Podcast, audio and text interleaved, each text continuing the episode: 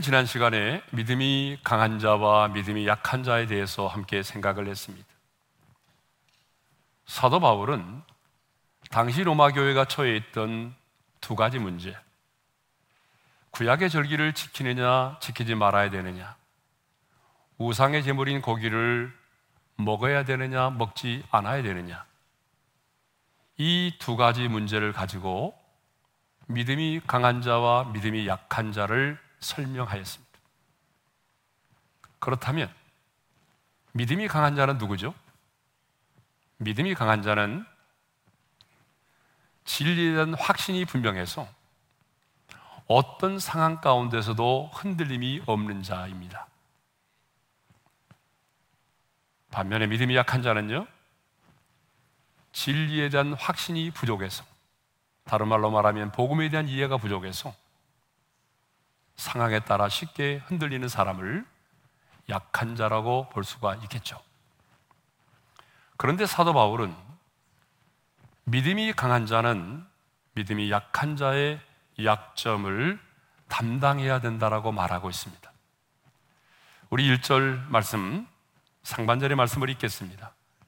믿음이 강한 우리는 마땅히 믿음이 약한 자의 약점을 담당하고 자, 약한 자의 약점을 담당한다는 것은 믿음이 강해질 때까지 그 약한 자의 약점을 내가 대신 짊어지고 보듬어주고 그리고 참고 인내하며 기다려주는 것을 말합니다. 믿음이 약한 자의 약점을 파고들어서 당신 신앙생활 한 지가 언젠데 그 정도밖에 안 돼? 하면서 그 사람을 정죄하고 비판하는 것이 아니라 그가 믿음이 성장할 때까지 보듬어주고 참고 인내하며 기다려주는 것을 말하죠. 교회 안에는 아직 확신이 부족한 사람들이 정말 많습니다. 많은 사람들이 함께 신앙생활을 하고 있지만 믿음이 연약해서 돌봄이 필요하고 기다려주고 참아주는 것이 필요한 사람들이 너무나 많이 있습니다. 그러므로 이 공동체 안에 약한 자들에게는 반드시 누가 필요할까요?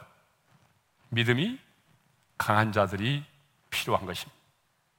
하나님은요, 그 믿음이 약한 자들을 약점을 담당하도록 하기 위해서 그들 곁에 누구를 두셨을까요?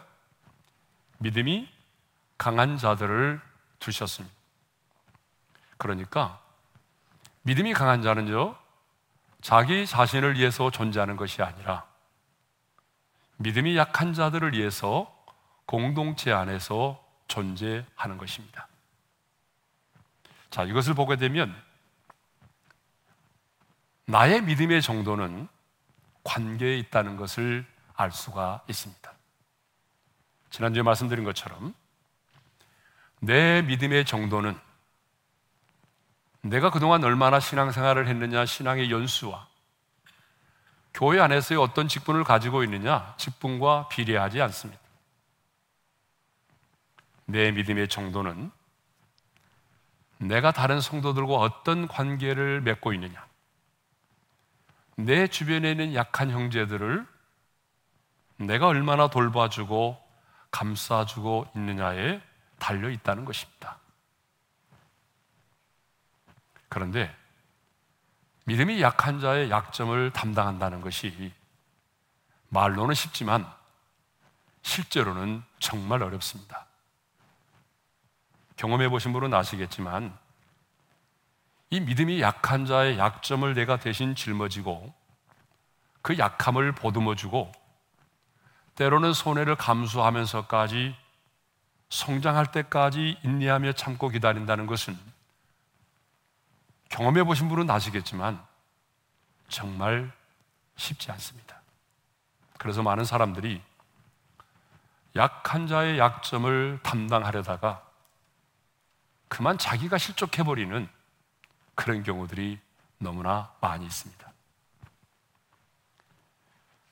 저는 목회하면서 그런 분들을 정말 많이 봤어요.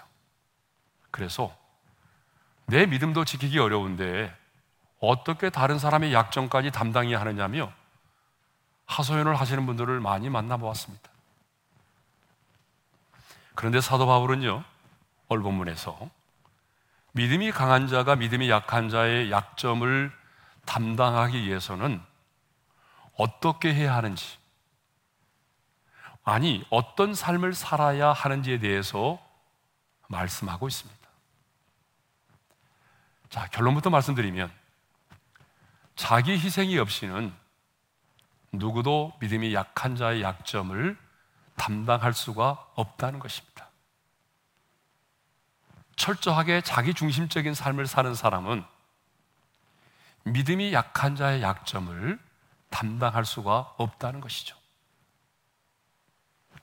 그래서 사도 바울은 믿음이 약한 자의 약점을 담당하려면 가장 먼저 자기를 기쁘게 하지 말아야 한다라고 말씀하고 있는 것이죠. 자, 1절의 말씀을 다시 한번 읽겠습니다. 다 같이요. 믿음이 강한 우리는 마땅히 믿음이 약한 자의 약점을 담당하고 자기를 기쁘게 하지 아니할 것이라. 자, 자녀를 키우다 보게 되면요. 자녀가 어릴수록 자기 중심적임을 볼 수가 있습니다. 아이들이 어릴 때 가장 많이 쓰는 말이 뭐예요? 이건 내 거야. 먹는 것도 내 거야. 예? 장난감도 이건 내 거야. 안 줄 거야. 여러분 이런 표현들을 굉장히 많이 쓰잖아요. 근데 여러분 이게 어린 아이들만의 문제가 아닙니다. 우리가 장성한 어른이 되었음에도 불구하고 우리의 마음속에는 여전히 자기 중심적인 그런 삶의 모습을 가지고 살아가고 있다는 것이죠. 그래서 무엇을 하든지 간에 자기 중심적으로 판단하고 자기 중심적으로 말하고 자기 중심적으로 어떤 일들을 결정하고 해 나가는 것입니다. 자기의 유익을 위해서라면 자기를 기쁘게 하는 일이라고 한다면 다른 사람에게 피해를 주는 일도 마다하지 않습니다. 얼마 전에 전화 금융 사기인 그 보이스 피싱에 현금 수거책이 경찰에 붙잡혔어요. 그런데 여러분, 왜 이 사람이 그런 끔찍한 범죄를 저지르게 된지 아세요? 한 건당 10만 원이라고 하는 고액의 수당과 이동할 때 택시비까지 지원한다고 하는 고액 알바에 이 매혹적인 조건 때문에 보이스 피싱의 범죄에 가담을 하게 되었다는 것입니다. 사람들은 이렇게 극히 자기중심적인 삶을 살아갑니다. 굉장히 이기적이고 자기 중심적입니다. 물건을 살 때도 보게 되면 가성비만 따지지 환경의 문제는 전혀 고려하지 않습니다. 자기 중심적인 사람은 대화를 나눌 때도 언제든지 자기가 원하는 말, 자기가 하고 싶은 말만 내뱉고 돌아섭니다. 다른 사람의 말은 들으려고도 하지 않습니다. 그런데 여러분, 신앙생활도 마찬가지입니다. 나만 은혜를 받으면 된다는 생각을 너무나 많이 갖고 있습니다. 다른 사람이 어떻든지 간에 나만 은혜를 받으면 돼. 그래서 신앙생활 하면서도 자기 희생이 없습니다. 자기 양보가 없어요. 그래서 엘리베이터를 탈 때도 주차를 할 때도 또 좌석에 앉을 때도 보게 되면 노약자들과 어린아이들과 임산부들에 대한 양보가 없습니다. 교회 가까운 곳에 있어서 얼마든지 걸어올 수도 있고 택시를 타게 되면 기본 요금 정도밖에 안 나오는데 굳이 자기 차를 몰고 와서 예배를 드립니다. 그렇게 되면 어떻게 되죠? 그렇게 되면 저 멀리서 오신 분들, 그 다음에 장애인들이라든가 노약자라든가 임산부들은 교회 주변을 맴돌다가 주차를 하지 못하고 돌아가는 일들이 발생할 수밖에 없죠. 예전에는 그랬습니다. 예전에 우리 교회는 그런 일들이 참 많이 일어났어요. 이렇게 사람들은요, 다 자기 중심적입니다. 무엇을 하든지 간에 자기를 위해서 하게 되는 거죠. 그런데 사도 바울은 오늘 저와 여러분들에게 도전합니다. 자기를 기쁘게 하지 말라. 굉장히 역설적인 얘기잖아요. 우리 한번 따라서 합시다. 자기를 기쁘게 하지 말라.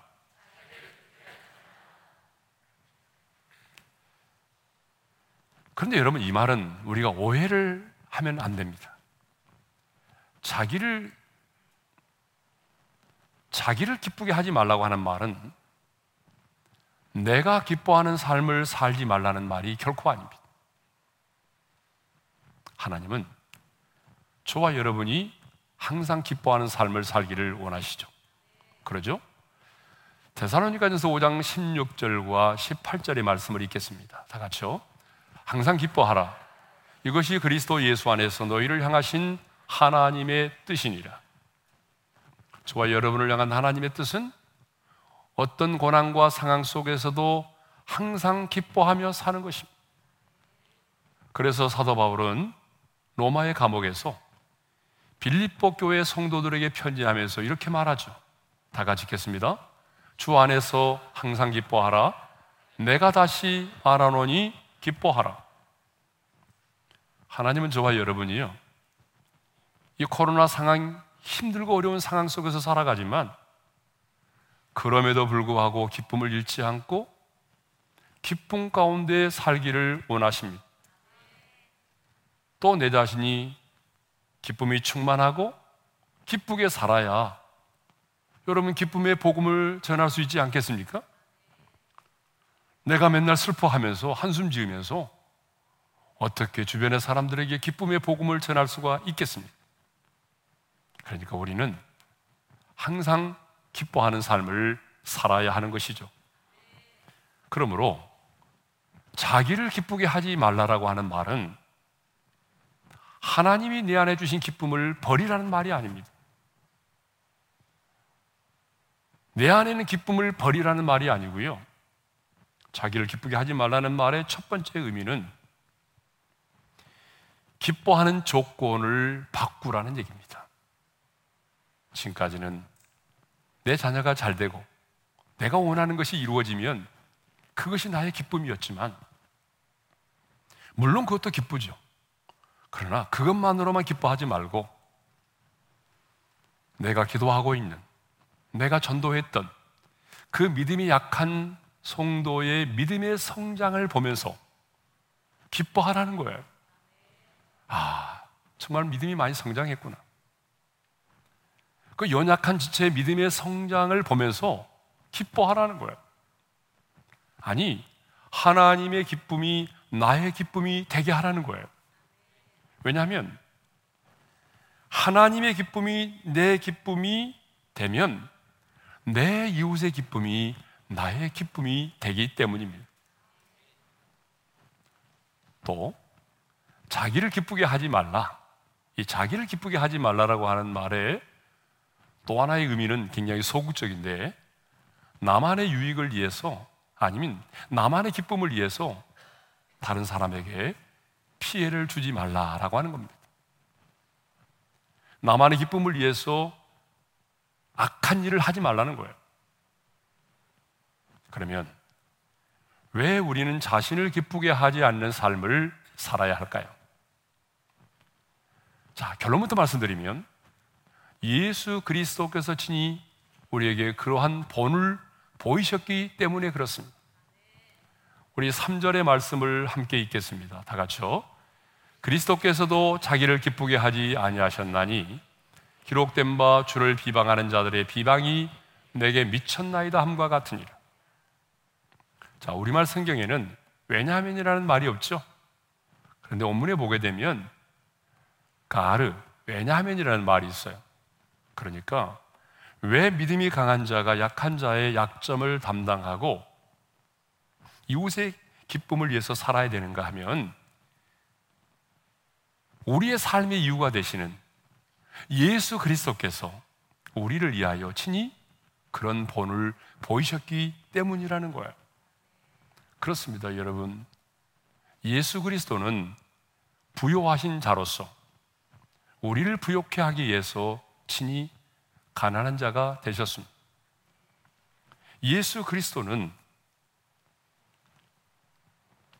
우리로 하여금 하나님의 영광에 이르도록 하기 위해서 친히 낮고 천한 이 땅에 인간의 몸을 입고 찾아오셨고 우리를 위하여 십자가에서 달려 죽으셨습니다.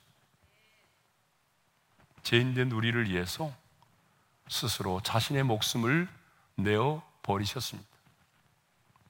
만약 예수님께서요, 이 땅에 계시는 동안에 자신의 기쁨만을 위해서 사셨다면, 자신의 기쁨만을 위해서 행동하셨다고 한다면,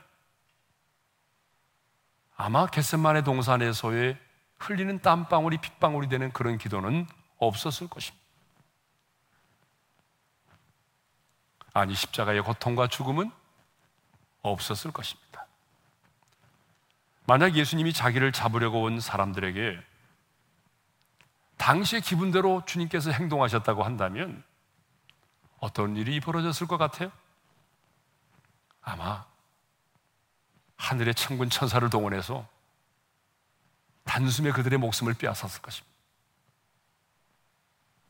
이스라엘의 무리들이 그 많은 군중들이 빌라도 앞에서 바라바는 놓아주고 예수는 십자가에 못 박으라고 고함칠 때 그래서 빌라도가 예수님에게 사형 언도를 내릴 때 예수님께서 만일에 그때의 자기의 기분대로 행동하셨다고 한다면 어떤 일이 벌어졌을까요? 아마 하늘에서 불이 내려서 그들을 삼켜버렸을지도 모릅니다. 또 예수님이 십자가 달려 죽으실 때에 그 지나가던 무리들이 예수님을 조롱했잖아요. 내려와서 우리를 구원해보라.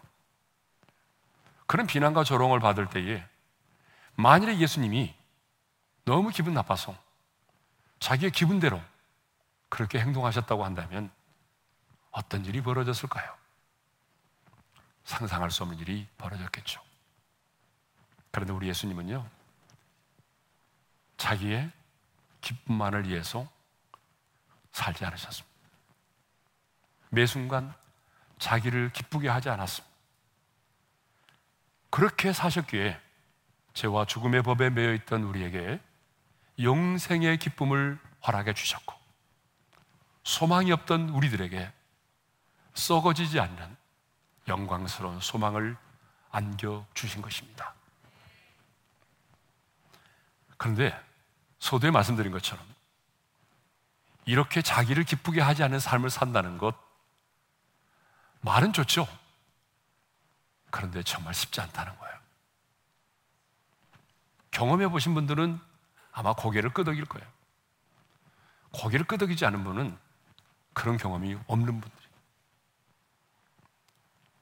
자기를 기쁘게 하지 않는 삶을 산다는 것, 여러분 정말 어렵습니다. 왜 어려울까요? 내 안에 있는 본성을 거스르기 때문입니다. 내 안에 있는 본성은 뭐죠? 내 안에 있는 타락한 본성은요, 내 기분 내키는 대로 말하고, 내 기분 내키는 대로 행동하고, 저 집어 던지고, 내 기분 내키는 대로 내가 행동하고 말하는 거예요. 결정하고. 이것은 타락한 우리 인간의 본성입니다. 그런데 자기를 기쁘게 하지 않는 삶은 내 본성을 거스리는 일이기 때문에 말은 아름답지만 그렇게 살아간다는 것은 정말 쉽지 않다는 것입니다. 그런데 사도 바울은 우리에게 더 나가서 이렇게 말하고 있습니다. 자신을 기쁘게 하지 않는 삶으로 끝나는 것이 아니라 더 나아가서 이렇게 말하죠. 이웃을 기쁘게 하라. 이렇게 말씀하고 있어요. 자, 우리 2절 상반절의 말씀입니다. 함께 읽겠습니다. 우리 각 사람이 이웃을 기쁘게 하되 우리 한 사람 한 사람이 우리 곁에 있는 이웃을 기쁘게 해야 한다라고 말씀하고 있습니다. 여기서 이웃은 플레시온이라는 뜻입니다. 이 말의 뜻은 가까운이라는 뜻을 가지고 있어요. 그러니까 문자적으로 보게 되면 이웃은 누구죠? 가까이 있는 사람. 그런데 문맥적으로 보게 되면 믿음이 연약한 지체들을 말해요. 넓은 의미에서 본다면 이것은 누구죠? 내 곁에 있는 모든 사람을 포함한다고 볼 수가 있겠습니다. 그러면 왜 이웃을 기쁘게 하라고 말합니까? 그것은요, 이웃을 기쁘게 하는 삶이 결국은 나의 기쁨이 되기 때문에 그래요. 예? 이웃을 기쁘게 하는 삶이 결국은 나의 기쁨이 되기 때문에 그렇습니다. 그런데 우리 그리스도인들이 너무나 이기적이고 자기 중심적인 삶을 살고 있습니다. 지금 넷플릭스 드라마 오징어 게임이 전 세계적으로 화제를 일으키고 있습니다. 저도 이 오징어 게임 하도 사람들이 입에서 뭐 오르내리고 뭐 깜부라고 말하고 그래서 봤어요. 9부작까지는 보지 못하고 6부작까지만 봤는데 그런데 이 드라마를 보게 되면요. 굉장히 우리 그리스도인들을 부정적으로 묘사하고 있어요. 노골적으로 기독교를 폄하하는 그러한 내용이 담겨져 있습니다. 목숨을 건 생존 게임 456억이라고 하는 그 상금을 타기 위해서 456명의 사람들이 목숨을 건 생존 게임에 참여합니다. 그 참여 가운데 지영이라는 자매가 있어요. 그런데 이 인물은 자신의 지옥 같은 과거를 이야기하면서 자신의 아버지는 목사였고 딸인 자신에게 성범죄를 저지르다가 만류하는 아내를 살해하였고 이에 자신은 인면수심이 아버지를 칼로 살해했다. 라는 이야기를 합니다. 굉장히 편향적이죠. 그리고 244번으로 등장하는 사이비 교인. 그 징검다리 게임이라고 하는 게 있어요. 징검다리 게임. 그 징검다리 게임에서 다른 사람을 밀쳐서 떨어뜨려 죽이고 자기 자신은 살았다는 그 사실에 대해서 하나님 앞에 감사의 기도를 드립니다.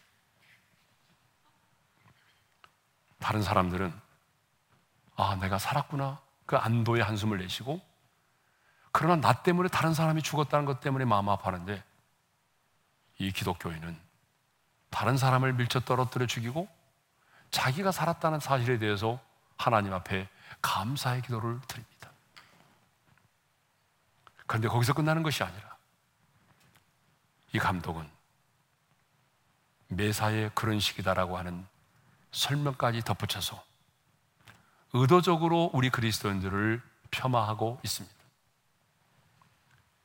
이 드라마를 보는 순간 내내 마음이 불편했습니다. 그런데 여러분 오징어 게임만이 아니라 2000년대 이후에 나오는 많은 영화와 드라마에는 우리 그리스도인들을 굉장히 이기적인 선택을 하는 이선적인 사람으로 등장을 시키고 있다는 것입니다. 근래 비기독교인들이 생각하는 종교에 대한 대국민 인식 조사에서 기독교인들은 거리를 두고 싶은 사기꾼과 같은 이중적인 이기적인 사람이라고 하는 형용사가 많이 붙었습니다. 물론 왜 사람들이 우리 기독교인들을 이렇게 생각할까? 물론 여기에는 여러 이유가 있을 수 있습니다. 기독교인들에 대한 교회에 대한 언론의 부정적인 프레임도 있을 수 있습니다. 그리고 보이지 않는 배후에 하나님의 교회와 그리스도인들을 무너뜨리려고 하는 악한 영의 공격도 있을 수 있습니다. 그러나 그것만을 탓하기 전에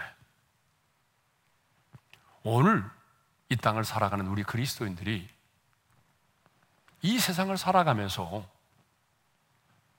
얼마나 자기중심적인 삶을 살았기에 세상 속에서 빛과 소금의 삶을 살지 못하고 나만의 유익을 위해서 나만의 기쁨을 위해서 다른 사람에게 피해를 주고 고통을 주는 이런 삶을 살았기에 세상의 사람들은 우리 그리스도인들을 그렇게 인식을 하고 있다는 사실입니다.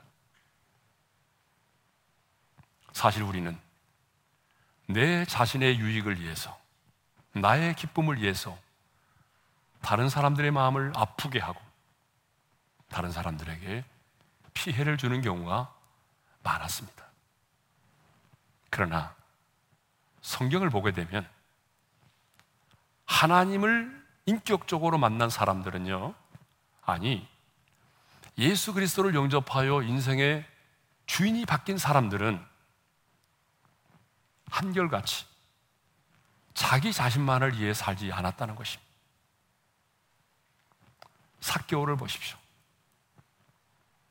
여러분, 사개오는요, 성경에 나오는 인물 중에 가장 자기 중심적인 삶을 살았던 대표적인 사람입니다. 여러분, 그렇죠? 여리고의 세무장이었던 사개오.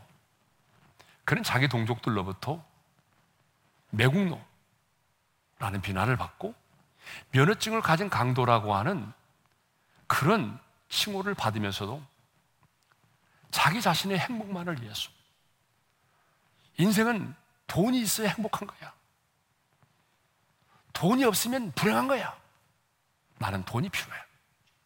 그래서 주변의 사람들이 얼마나 자희로 인해서 고통을 당하고 피해를 당해도 그것과는 상관없이 이웃의 아픔은 철저하게 예면하고 오직 자기 자신만의 행복을 위해서 올인했던 사람이 누구죠? 바로 사개오였습니다. 그런데 이런 사개오가 예수님을 만났습니다. 예수님을 만난 이후에 어떻게 변화된지 아세요? 자, 우리 말씀을 한번 읽겠습니다. 다 같이요. 주여, 보시옵소서. 내 소유의 절반을 가난한 자들에게 주겠사오며 만일 누구의 것을 속여 빼앗은 일이 있으면 내 갑절이나 갚겠나이다. 저는 하천 대우의 사람들이 이런 고백을 했으면 좋겠어요. 사개오는 예수님을 만난 이후에 물질의 부요함으로 인한 자신의 기쁨을 포기하고 성김을 통해서 이웃을 기쁘게 하기로 결단했습니다. 예수님을 만난 이후에 자기 중심의 삶을 내려놓고 이웃을 기쁘게 하기로 결심했습니다. 자, 그러면 여러분에게 한번 묻겠습니다. 이렇게 절반을 주고 네 배나 갖게 되면 사실 남는 게 없는데 이후에 이 사개오의 인생이 행복했을까요? 아니면 불행했을까요? 성경은 이후의 삶을 말하고 있지 않지만 저는 이렇게 한 것이 자신을 불행한 것이 아니라 오히려 자신에게 또 다른 기쁨과 행복을 안겨줬다고 믿습니다. 이렇게 살았기에 그는 매여 있는 것으로부터 자유함을 얻었고 이렇게 살았기에 그는 정말 예수 그리스도가 인생의 주인 되는 멋진 삶을 살게 되었다는 것입니다. 사도 바울 역시 부활하신 주님을 만나고 난 이후에 자기의 유익을 구하지 아니하고 다른 많은 다른 사람들의 유익을 구하였다라고 말하고 있어요. 자, 고린도전서 10장 33절의 말씀을 읽겠습니다. 다 같이요. 나와 같이 모든 일에 모든 사람을 기쁘게 하여 자신의 유익을 구하지 아니하고 많은 사람의 유익을 구하여 그들로 구원을 받게 하라. 사도 바울은 자신의 유익을 구하지 아니하고 많은 사람에게 유익을 구하여 모든 사람을 기쁘게 하는 삶을 살았다고 말합니다. 많은 사람에게 유익을 구하여 많은 사람들로 하여금 구원에 이르게 했다라고 말하고 있습니다. 이렇게 진정한 기쁨은요. 진정한 기쁨은 이웃을 기쁘게 할 때에 내게 주어진다는 것입니다. 내가 원하는 것이 이루어짐으로 인한 기쁨보다는 이웃을 섬김으로 이웃을 기쁘게 함으로 말미암아 우리에게 주어지는 기쁨이 더 큰 기쁨이 될 수 있다는 사실입니다. 그럼 구체적으로 이웃을 기쁘게 한다고 하는 게 뭘까요? 오늘은 굉장히 여러분에게 부담스러운 메시지를 전하고 있습니다. 이웃을 기쁘게 한다는 게 뭘까요? 이웃을 기쁘게 한다는 것은 선을 이루고 덕을 세우는 것입니다. 이웃을 기쁘게 한다는 것은 자, 우리 2절 하반절의 말씀인데 읽겠습니다. 다 같이요. 이웃을 기쁘게 하되 선을 이루고 덕을 세우도록 할지니라. 자, 이웃을 기쁘게 한다는 것은요. 뭐 단순히 상대방의 기분을 좀 맞춰주고 그리고 좀 웃게 만들어주고 필요한 것이 무엇인지를 좀 도와주는 김치도 담궈주고 떡도 나눠 먹고 그런 정도가 아니라는 거예요. 그것도 필요하겠지만 더 중요한 것은 이웃을 기쁘게 하는 것은 선을 이루고 덕을 세우는 것입니다. 그러면 선을 이룬다고 할 때에 그 선이란 뭘까요? 선은 이웃에게 유익이 되는 모든 것을 말합니다. 내 이웃에게 피해를 끼치지 않는 거예요. 내 주변에 있는 사람들에게 유익이 되는 모든 것이 선입니다. 더 나아가 모든 일에 덕을 세우는 일을 해야 되는데 덕이란 뭘까요? 자기를 낮추고 다른 사람들을 높이는 마음을 말합니다. 상대를 무시하지 않고 배려하는 마음을 말합니다. 생각나는 대로 기분 내키는 대로 행동하면 덕이 되는 삶을 살지 못합니다. 여러분, 우리는요, 하나님의 사람이기 때문에 우리의 말도 덕이 돼야 돼요. 예? 하나님의 사람의 입에서 나오는 말도 누군가에게 덕이 되는 말을 해야 되죠. 그래서 사도 바울은요, 더러운 말은 너 입 밖에도 내지 말고 오직 덕을 세우는데 소용되는 대로 선한 말을 하여 은혜를 끼치게 하라고 그랬어요. 함께 읽겠습니다. 다 같이요. 무릇 더러운 말은 너 입 밖에도 내지 말고 오직 덕을 세우는데 소용되는 대로 선한 말을 하여 듣는 자들에게 은혜를 끼치게 하라. 더러운 말은 입 밖에도 내지 말래. 오징어 게임 보면서요. 너무 힘들었어요. 왜? 대부분 욕이에요. 여러분, 계속적으로 욕하는 소리를 들으니까 너무 힘들어요. 예? 나중에 끝나고 드라마 보고 난 다음에 기도하려고 하는데 기도가 안 되는 거예요. 너무 욕만 들어가지고. 막 사람 죽이고. 예? 하나님의 사람은 더러운 말은 입 밖에도 내지 말라고 그랬잖아요. 덕이 되는 선한 말을 해야 돼. 그러면 선한 말이 뭘까요? 바로 사랑의 말, 믿음의 말, 위로와 격려의 말, 긍정적인 말이겠죠. 그래서 사람에게 은혜를 끼치는 거죠. 그럼 마지막으로 은사보다도 말이죠. 덕이 중요합니다. 예전에 제가 한번 말씀드린 것 같아요. 이건 중요하니까 한번 따라서 합시다. 은사보다 덕이 중요하다. 그러니까 사도 바울은 고린도전서 14장에서 은사에 대한 말씀을 하고 있어요.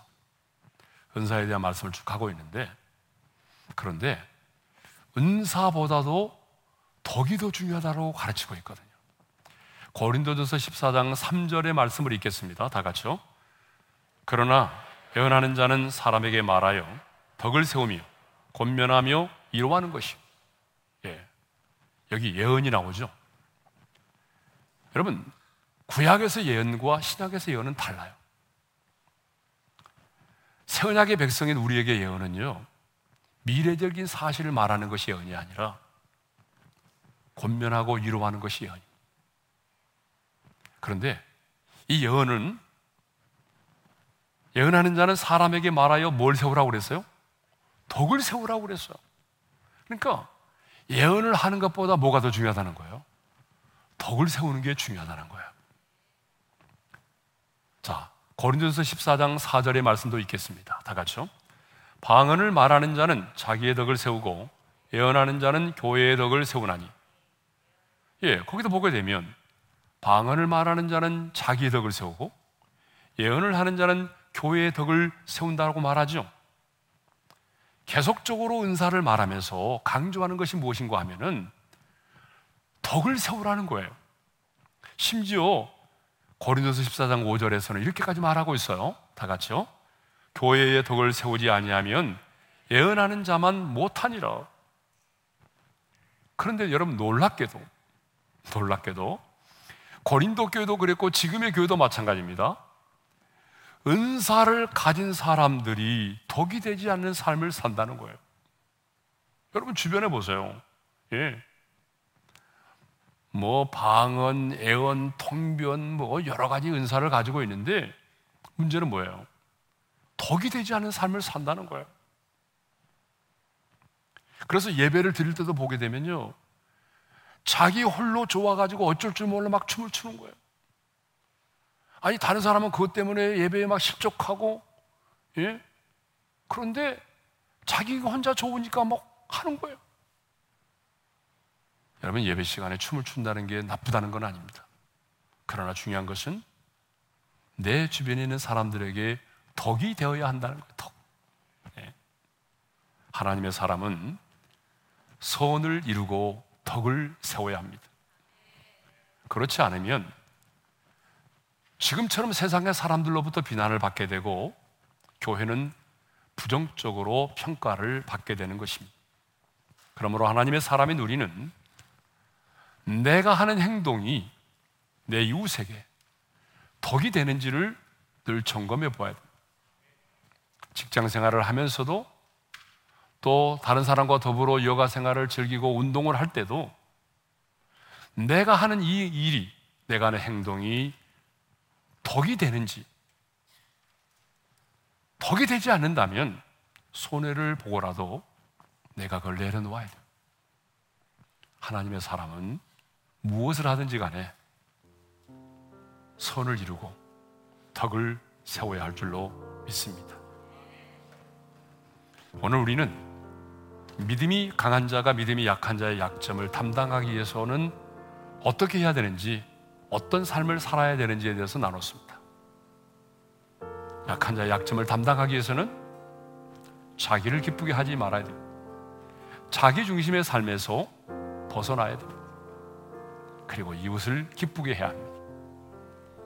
이웃을 기쁘게 하는 구체적인 일은 선을 이루고 덕을 세우는 것입니다.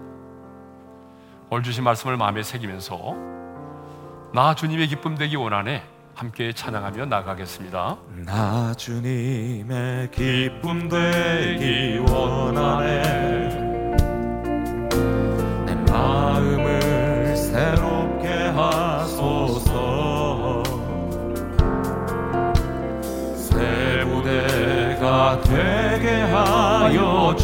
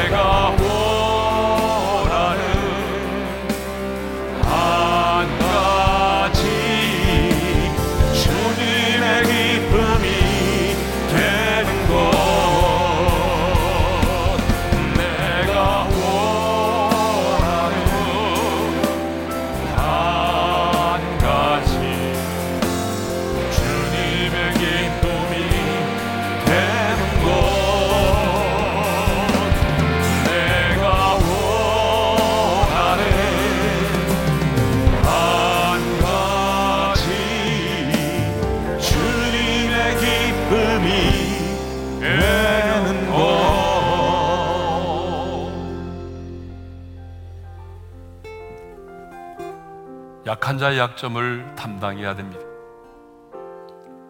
근데 약한 자의 약점을 담당한다는 것은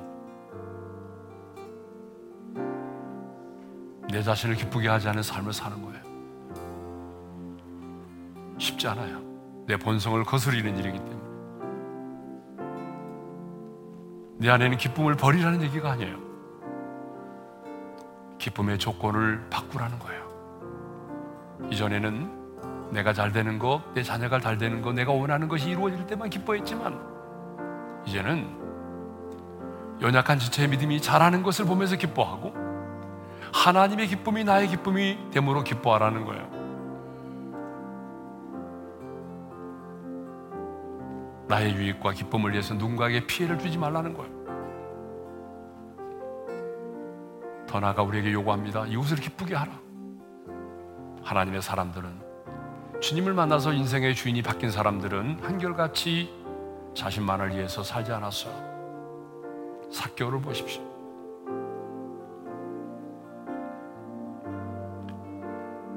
이웃을 기쁘게 하는 삶은 말이 아니에요. 그것은 선을 이루고 덕을 세우는 것입니다. 한 주간을 살아가면서 덕이 되는 말을 하십시오. 더러운 말은 입 밖에 내지 않도록 결단하십시오. 직장에서, 가정에서, 다른 사람과 더불어 운동하면서 덕이 되는 삶을 살아갈 수 있도록 성령님 도와달라고 기도하십시오. 주신 말씀을 마음에 새기면서 오늘 또 우리가 마스크를 쓰고 있기 때문에 잠잠히 작은 목소리로 기도하겠습니다. 함께 기도할까요? 아버지 하나님, 감사합니다. 오늘도 우리에게 귀한 말씀을 주셔서 감사합니다. 약한 자의 약점을 담당하는 자로 살아가기를 원합니다. 약한 자의 약점을 담당하기 위해서 내 자신을 기쁘게 하지 않는 삶을 살겠습니다. 물론 나는 주님으로 인해서 기뻐하고 또 기뻐하고 기쁨이 충만한 삶을 살아야 되겠지만 내가 원하는 것만 이루어진다는 사실로 인해서 기뻐하지 않게 하시고 연약한 지체 믿음의 성장을 보면서 기뻐하게 하시고 하나님의 기쁨이 나의 기쁨이 되는 하나님의 사람으로 살아가게 도와주십시오. 또 나아가 이웃을 기쁘게 하는 삶을 살기를 원합니다. 내 자신만을 내 자신의 만족과 유익을 위해 사는 것이 아니라 내 주변에 있는 많은 이웃들을 생각하며 그 이웃들에게 선을 이루고 덕을 세워갈 수 있도록 은혜를 베풀어 주십시오. 사랑하는 성도들 이번 한 주간을 살아갈 때에 더러운 말은 입 밖에도 내지 말게 도와주시고 선한 말을 하게 도와주시고 가정에서도 직장에서도 일터에서도 사람들과 더불어 행하는 모든 우리의 삶의 현장 속에서 우리의 말과 행동이 덕이 되게 하여 주옵소서.